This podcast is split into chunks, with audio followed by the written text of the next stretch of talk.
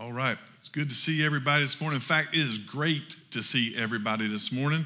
I almost woke up my entire family. They come later and said, Y'all got to come. Just make sure I got somebody to preach to.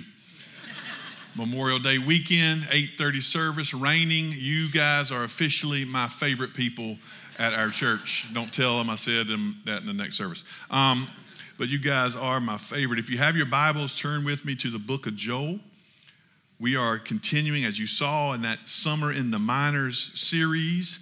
Here we're going to our next minor prophet, Joel. We're going to look at that entire book today and do kind of like we have been doing. I just want to say how excited I am about so much going on as we move into the summertime uh, here in the life of our church. This coming Wednesday night will be our last Wednesday night with full activities together. The next week will be our VBS, and then we'll move into our summer list of activities. So much going on, including just that same uh, idea of baking biscuits in the Bible. That starts at the end of June. We'll be looking together on Wednesday mornings through the book of Philippians and a lot of other things happening. Next week, as Scott's already mentioned, our lunch with the staff. We'd love you if you're a guest with us. If you're a guest with us and you're in this service, you are already my favorite guests that have ever happened or come here. So we would love for you to come and to uh, be a part of that next week and have you here with us. This is also an exciting week as we have our interns coming. You'll see their picture popping up, and see there they are behind us. Our interns and uh, Blake, our resident for the summer uh, here at Taylors First, we're committed to, to not only sending, as Stephen's already uh, alerted us to, we prayed about, but also raising up the next generation for ministry. And so we're excited to have them here. When you see them, say hello, uh, I'm hopefully you'll be seeing them around this this summer. As we turn to the book of Joel, I'm going to keep the baseball theme going, if you will. The first, the first time I ever witnessed a natural catastrophe or something was from a distance. It was the 1989 World Series. My dad's favorite team was the San Francisco Giants, and so I grew up watching and, and loving the Giants. Uh, Will Clark was my favorite player. And so the Giants somehow, with kind of a, a, scrubby team, with Will leading the way, Kevin Mitchell, Jose Uribe at shortstop, and some other guys had somehow made it to the World Series against the Oakland A's. And so you're right here, the Bay Series, just across the bay. Oakland and San Francisco, and Oakland was stacked. Mark McGwire, Jose Canseco, Rickey Henderson, Walt Weiss, just name after name of, of uh, great players, and they're playing in game three. The Oakland A's won the first two games, but they're coming back, and we're excited here for game three because Will Clark was going to make it happen. But right before the World Series game three started that night, I'm watching on television from the safety of my own home in Red Bank, South Carolina, and all of a sudden everything starts shaking the screen glitches and the announcer says something about an earthquake and then it goes out completely goes out completely. There in California, known for its earthquakes, we uh, saw one happen right as the World Series, when the most people were watching at one time, right as World Series Game 3 started, an earthquake took place. That earthquake would rock the Bay Area. 69 people were killed, several thousand were injured in that earthquake. And so I remember being a young, a young man, 1989, I can't, I can't do the math right now, but I was younger. And I remember, I remember asking my dad, my goodness, what happened and why did it happen? Asking my dad why this happened. Well, when we come to the prophet Joel, we have a similar situation. We have Joel looking at an event that has taken place, and now he is going to tell the people why this took place, why this happened. And so this morning, as we look to Joel, we're going to see a natural, a natural catastrophe that takes place for the people of God, and Joel is going to tell them why.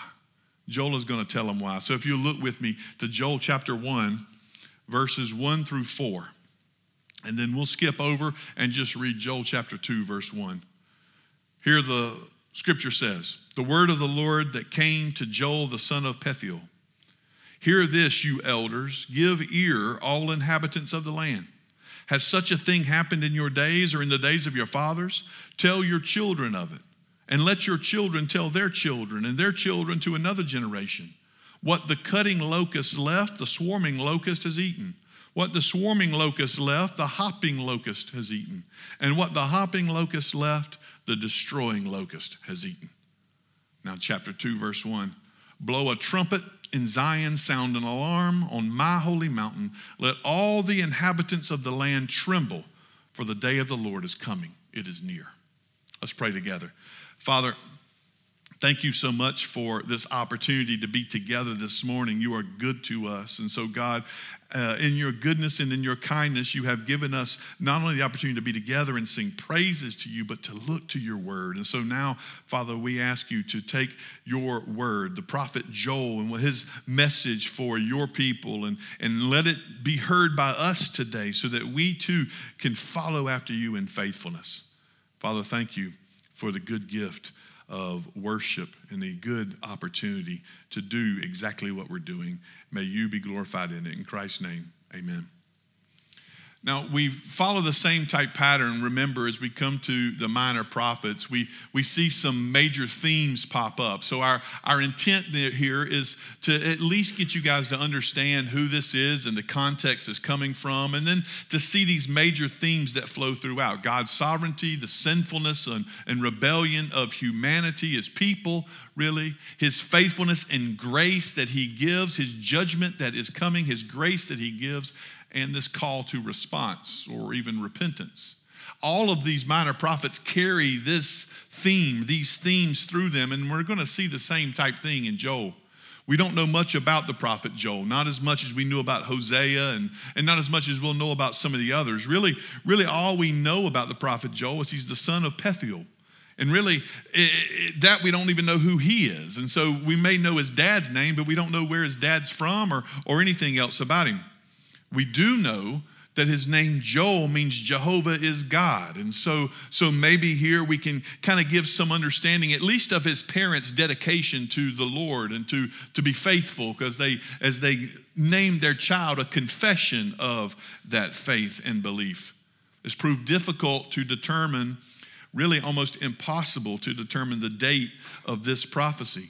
Remember, the minor prophets are, are working during that time after the reign of David and Solomon, and when, when Israel and Judah, the northern kingdom and the southern kingdom split apart. And so, like last uh, two weeks ago, we saw Hosea, who was, who was prophesying to the northern kingdom, Israel. And, and, and now we'll see uh, others who will prophesy, like Amos, to Judah, the southern kingdom. We really don't know which one Joel is prophesying to. In fact, it doesn't even mention, like many times, the way we determine it is what kings are named during that time. There's no king mentioned here.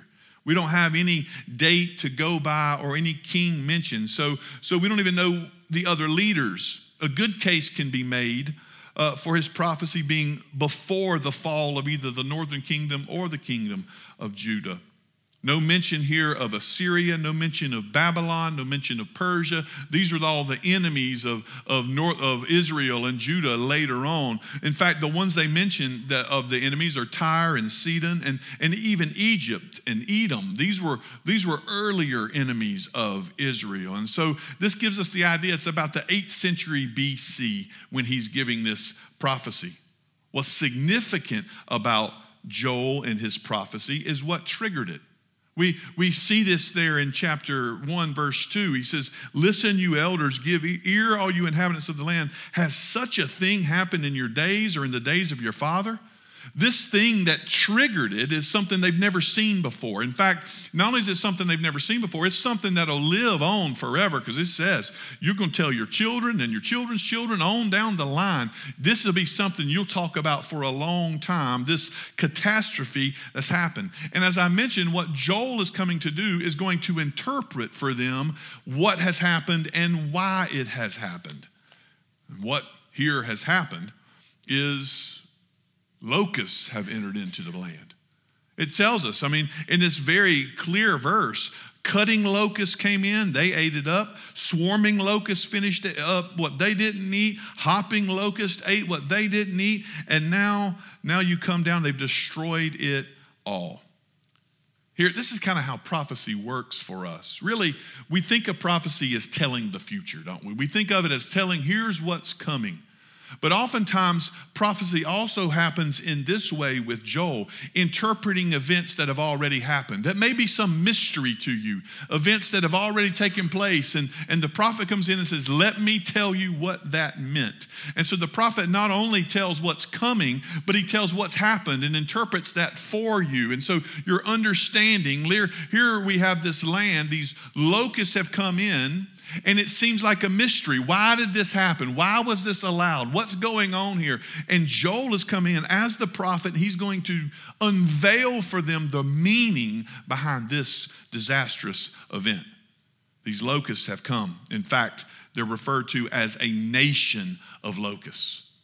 Remember, it's the nations oftentimes that God uses to judge his people Assyria and Babylon. We've talked about that. Here he says, What's judgment is coming is a nation. And this nation of locusts is powerful beyond all measure before we think this is kind of weird, these things have happened in history. It's happened even in America early in the 20th century. It's happened throughout historically of, of a swarm of locusts coming in and eating all of the crops and, and, and, and terrorizing the people in the sense there's nothing they can do about it. Here in Joel, these locusts have come and they have destroyed everything, the scripture says. They've destroyed it all. Everything is gone. It's devastating. The harvest has perished. In fact, it tells us in verse 12 that, that gladness dries up from the children of man. In other words, there's no joy right now anywhere because the harvest is gone. Everyone has been affected. There's no offering to give back to the Lord. There's nothing to do in worship and tells us even in verse 5 the drunkards even don't have their stuff. The drunkards pull from the, the dredge what's what's left at the bottom. They don't even have anything left. There's not even enough wheat. There's not even enough grain. There's not even enough anything to appease the drunkards here the ones who have to have it the most in his head. And so everything has been devastated and joy is gone as verse 12 tells us. But not only that not only did the locusts come in and they ate up everything, it tells us in verse 19 and 20 To you, O Lord, I call, for the fire has devoured the pastures of the wilderness. The locusts ate all of the harvest and all of the crops, so there's nothing left, and fire comes in and devours everything else. In fact, it tells us that, that fire has devoured the pastures and the wilderness. The flame has burned all the trees of the field. Even the beasts of the field pant for you because the water brooks are dried up. There's not even water left for the animals. There's not a place for them to graze. There's not food left for the people. What the locust did not, uh, did not terrorize or tear up, the fire has come to destroy. You see, everything now is in this terrible situation for the people. Nothing is left. There's no food left. There's no grain left. The locusts have destroyed it all. And what was there that they maybe could make something out of has been destroyed by fire. These two disasters have taken place. And many are surely asking the question what in the world is going on? What is happening? Is there a God? Is, does He really care about us? What's, what's, what does this mean for us? Where does this come from? And then, really, if we were to think about it, this happens for us a lot, right? This happens for us even. I, I mean, I, I don't like to bring up what happened in 2020. Y'all know that was some crazy times. But when we think about COVID and everything else, we're sitting there going, what is, what is going on? We need some interpretation of this event. We need something, we need to know about why this is happening. What's going on? Is God trying to tell us something? He's trying to, is He even there? Anytime these natural catastrophes happen, the question comes, what is meaning of all this? What's the meaning of it? Joel wants to make one thing clear to the people. One particular thing clear, and he'll work it out as we go.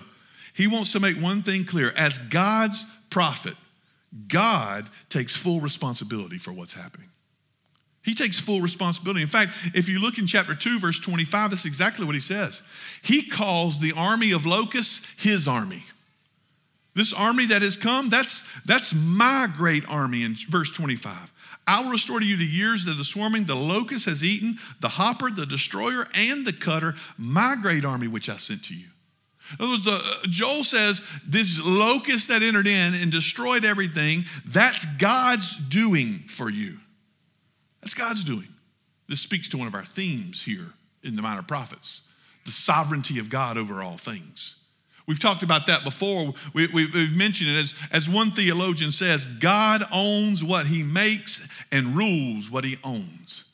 That's a, a good summary of what happened. God owns what he makes and rules what he owns. In other words, God is in control of all things.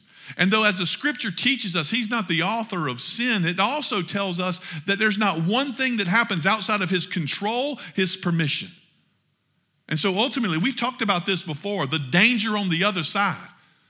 What would be worse for the people is to look at him and say, These locusts have come in, they've eaten everything, they've destroyed it all, and we've got no reason for it. We have no idea what's happened. But Joel says, We know exactly why this has taken place because God is in control. And why did he allow it to happen then? Why did he allow these locusts to come in? Why did he send his great army? And I want you to understand something this morning. This is important for us in our, our everyday walk in everyday life. God is not so much concerned about our daily comforts or our regular circumstances as He is about our eternal soul and it's standing before Him.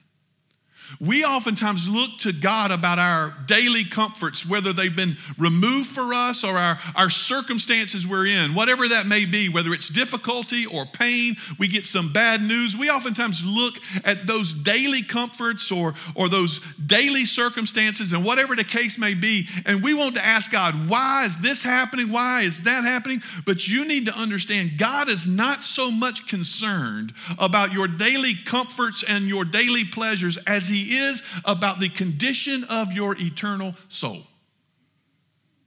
That's what he's here trying to get them to see, even. Oftentimes, we see everything in life that happens out of the ordinary as disruptive for us, right?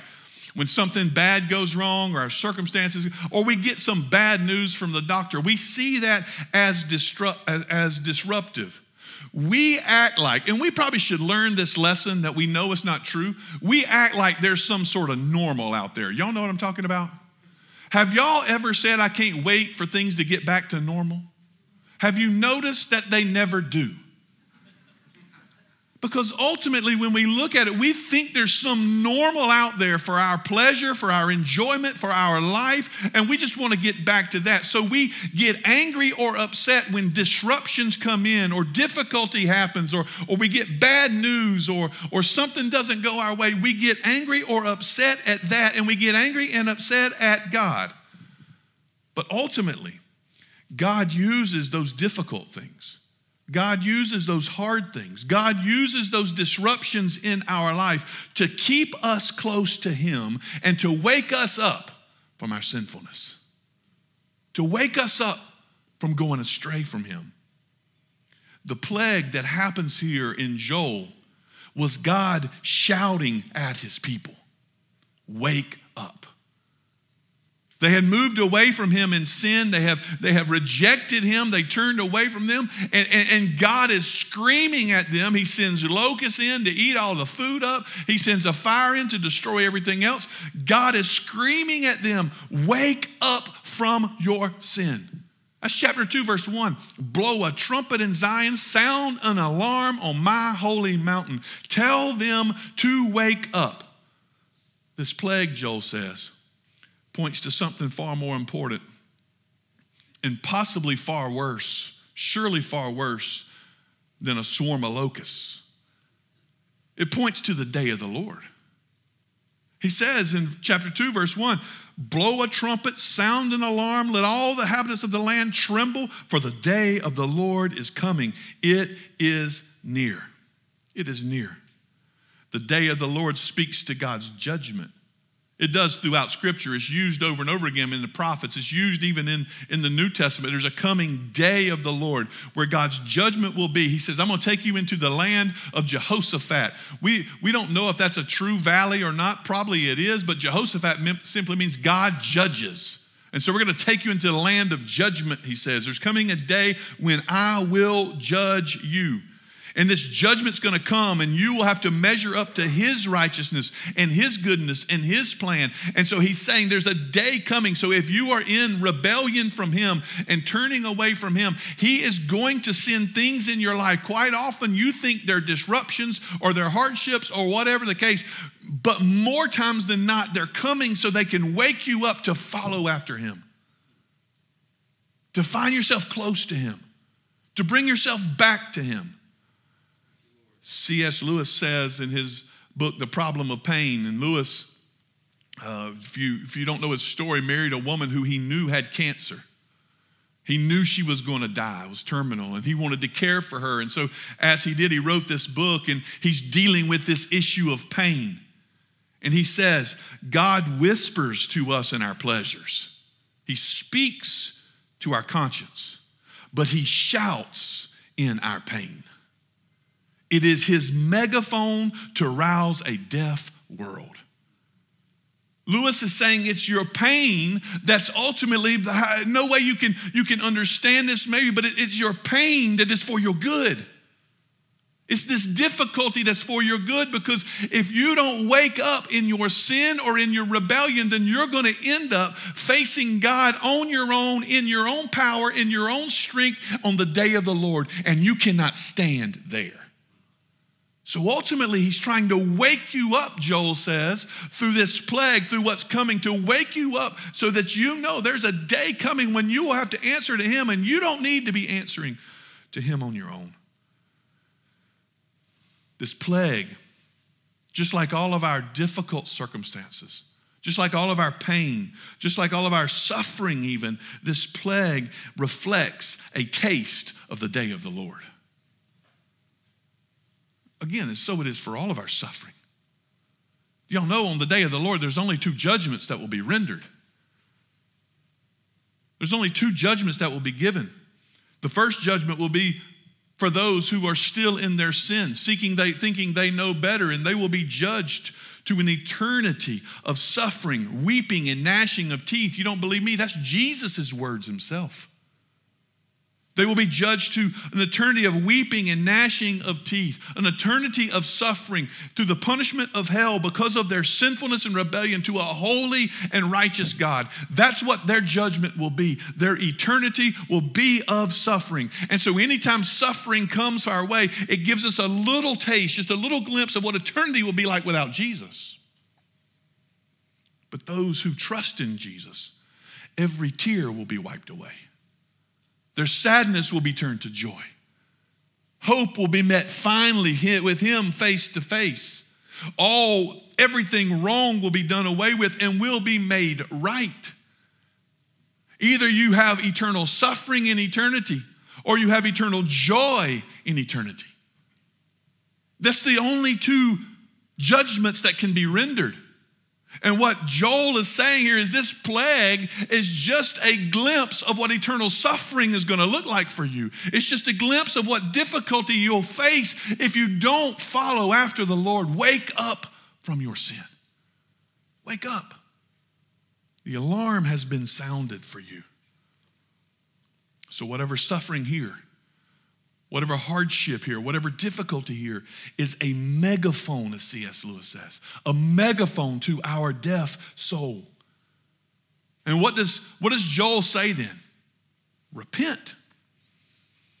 Repent. Turn away from that sin. No more of this rebellion. No more of this following after your own. Repent and turn away. You have seen God in his actions here. You don't want those. Repent and turn to him. Joel chapter 3 is all about this day of the Lord. It comes to that passage we mentioned just a few weeks ago in Joel chapter 3, verse 16. The Lord roars from Zion and utters his voice from Jerusalem, and the heavens and the earth quake. When the Lord comes, judgment comes. The heavens and the earth will recognize his judgment. But those who know him, the Lord will be a refuge to his people, a stronghold tells us here that the day of the Lord is coming. Joel makes the point that we don't know when that day is. We're not sure when it will come. So, how do you prepare for something that you know is coming, yet you don't know when it will be. That's the whole point of the prophets. Today you prepare for it. You get ready now. You know for sure it's coming, but you don't know when it may come. So today is the day. Turn back to Him. The alarm has been sounded, the call has been made. Follow after Him. Just as He, Joel, got your attention that the Lord's day is coming and suffering here is only going to get greater on that day. If you're in rebellion to Him, there is a way, Joel says, for you to escape. To escape that judgment, to escape that suffering. There is a way. Chapter 2, he tells us there in chapter 2. In chapter 2, verse 30, 32, really the second half of that verse. For in Mount Zion and in Jerusalem there shall be those who escape the day of the Lord, as the Lord has said, and among the survivors shall be those whom the Lord calls.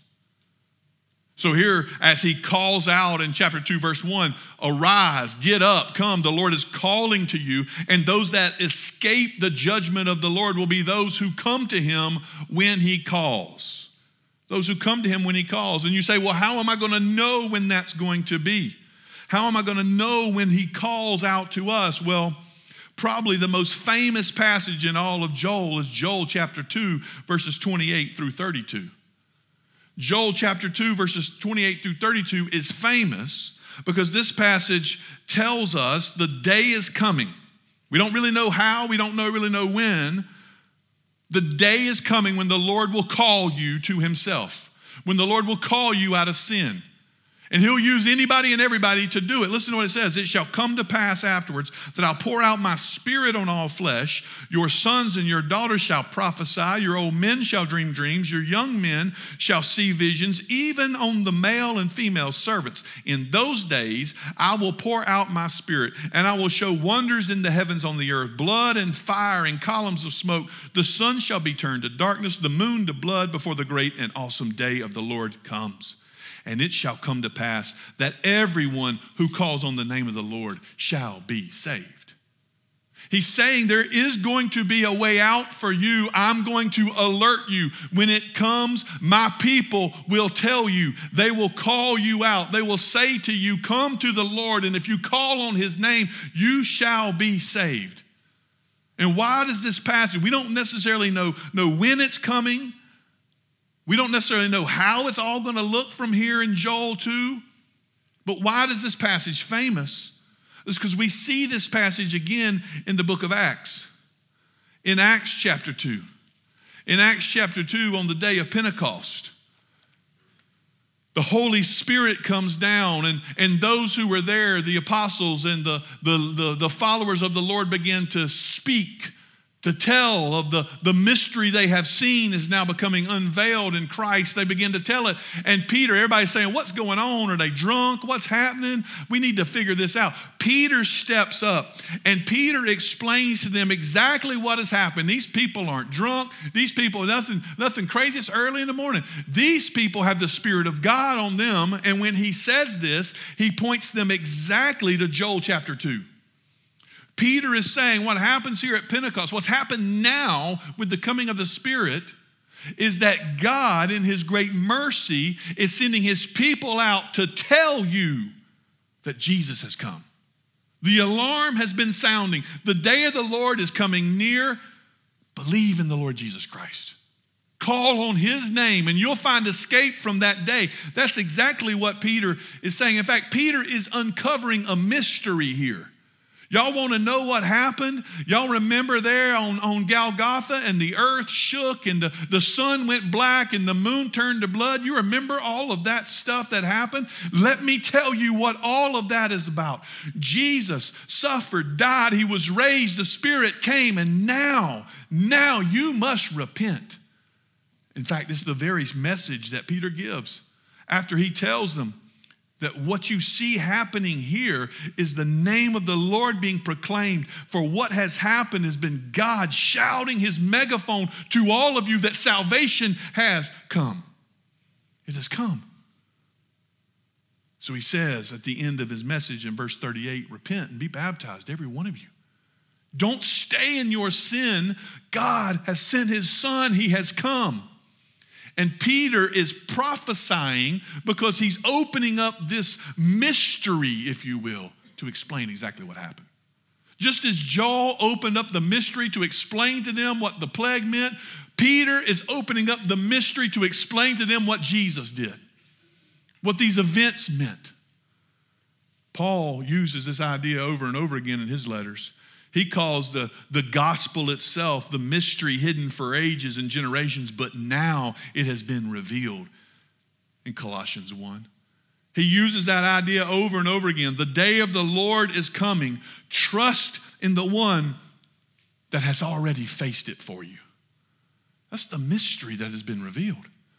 That God's judgment is not going to just be swept under the rug. God's judgment is not just going to be discarded. God has already placed his judgment upon his son who has finished it and answered it completely for us. And so now you can find escape from the judgment of God through the son Jesus Christ. Now you can find that escape. That's the mystery that has now been unveiled in the, unveiled in the gospel. Now the question may come what about events that happen today? Anytime we see this with Joel, we're thinking, well, man, I would love for somebody to explain to us what, what took place with the pandemic and what was the Lord doing there. I'd love for, for someone to explain to us what happens with all of these tragedies in our country. What happened with that tsunami where 260,000 people were killed in a day. I'd love for the Lord to explain to us why all of these things take place. Why all of these things happen. I need to know those kind of thoughts. But we don't we don't get it. There's a passage, Luke 13, that'll help us with this. Luke 13, people had those same questions to Jesus. Jesus was teaching. He seemed to have authority. Of course, he did. And so people came to him and they asked him about two tragic events. There was some present, this is verse 1, the very time we told him about the Galileans whose blood Pilate had mingled with their sacrifices. And he answered them, Do you think that these Galileans were worse sinners of all the other Galileans because they were suffered in this way? No, I tell you, but unless you repent, you will likewise perish. Or those 18 on whom the tower in Siloam fell and killed them, do you think that they were worse offenders than all the others who lived in Jerusalem? No, I tell you, but unless you repent, you will all likewise perish. Here they come with these questions about this massacre that Pilate pulls off. And Jesus takes it and he says, Not only I'll take you that massacre, let me tell you about the, the tower that fell at Siloam. You want to know an explanation for that? You want to know what happened? Were they sinners and that was God's judgment? Were they sinners and that was that was God's judgment on them? Jesus says, "Unless you repent, you will likewise perish." Jesus does not answer their question as to their sin or his sin. Jesus just simply says, "All of us before God will die." Some it may be in a massacre. Some it may be when a tower falls. Some it may be of cancer. Some it may be of this and or of that. It may just be of old age, but every single one of you will die. And unless you repent, you will likewise perish. We oftentimes want the answers to these things as if that will help us, when the answer before us is this we all will have to face the judgment of God. And unless we face it with Christ Jesus as our Savior, we too will likewise perish. However, it is we pass, we too will perish. You see, Joel is telling them this is God's grace to you, His megaphone to your soul He's coming in judgment. Unless you repent, you will die. And He has made a way. Death is coming to us all. God has made a way. And this is what it says in Acts chapter 2. He says, This is what we do as believers. We sound the alarm. It doesn't matter if you're a man or you're a woman, if you're a slave or you are free. It doesn't matter what position you're in, you become the ones who announce it, just like Joel did. You tell of the mystery that has now been unveiled in Christ. You tell others that there's a way of hope and salvation. You proclaim the good news of Christ, what this is today. Even as we gather in here to sing and to hear the word of God proclaimed, is an announcement, a call to repent, for the judgment day is coming. That is God's kindness to us. That the Spirit of God rests on His people and they now prophesy. They unveil a mystery that has now been unveiled in Christ. They tell others of here's what it is, here's what's happened. And so now, the question always comes to what about us? God cares about you and He cares about your eternal soul, where you will be. And there's really only one of two places. And your circumstances in your life right now, you may think God's disrupting things. You may think this is good or bad, whatever the case. God is seeking to get your attention. Things are going great. He's whispering to you, This is all because of me. It only gets better. It only gets better. Things are going bad. He's yelling to you, Turn, trust me, follow me. He's drawing you closer to himself because his goal is not just to make everything perfect happen in your life. His goal is to carve you into the image of his son and to bring you safely home. And sometimes, sometimes our circumstances, although they seem bad on our side, they are for our good, as Romans 8 28 says, because they get us there. Joel ends with a promise. The same promise, really, that we have at the end of the scriptures themselves. That promise is throughout that day of judgment and its coming, yet you shall know that I'm the Lord your God who dwells in Zion, my holy mountain. And Jerusalem shall be holy, and strangers shall never again pass through it. And in that day the mountains shall drip sweet wine, and the hills shall flow with milk, and all the stream beds of Judah shall flow with water, and a fountain shall come forth from the house of the Lord. God will replenish his people. He will replenish his people. And that's what we are called to. We're called to a day when God will make everything wrong right again. And our suffering and our circumstances quite often are our, our call from God to follow Him and trust Him. So we repent. We turn to Him and we put our life in His hands. Let's pray together. Father, thank you so much for your kindness to us. God, you are good and you're faithful. God, today, through your Spirit, may you unveil the mystery to everyone. May they all see, God, with clear eyes, not a mystery anymore, but the truth, the unveiled truth that Jesus Christ is Lord, Savior, and Lord. And if they trust in Him, they have everlasting life. God, some people are here today with difficult circumstances. Help them, God, to see those as a blessing that calls them closer to you. For you have a life waiting on them that is far more glorious than ever, they could ever imagine. God, use whatever it is you use, do whatever it is you do through the power of your Spirit to call your people to yourself. And that may be the case today, Father. Maybe today there's someone here that needs to respond to your kindness, to your call, your clear call to them to follow you. God, I pray that even at this moment they would respond. Even at this moment, you would, you would work in their hearts and you would open their eyes to see, to hear that call and to see a Savior that loves them, and they would flee, flee to that Savior. Thank you, God, for all that you're doing in the midst and in this place. We praise you and we honor you in Jesus' name. Amen. Man, if you're here today and that's you, you've heard that call from the Lord and you see his face, and today you need to go to him. Don't waste. Don't wait another minute. For as the scripture teaches us, death is coming to us all. We just don't know when. So today is the day of salvation. Pastor Nathan, Pastor Stephen will be standing in the back. They'd love to speak to you, to receive you, to help you through this. Being a part of our church, being part of the vision we do, today is a day for you to join with us. Let's stand together and sing.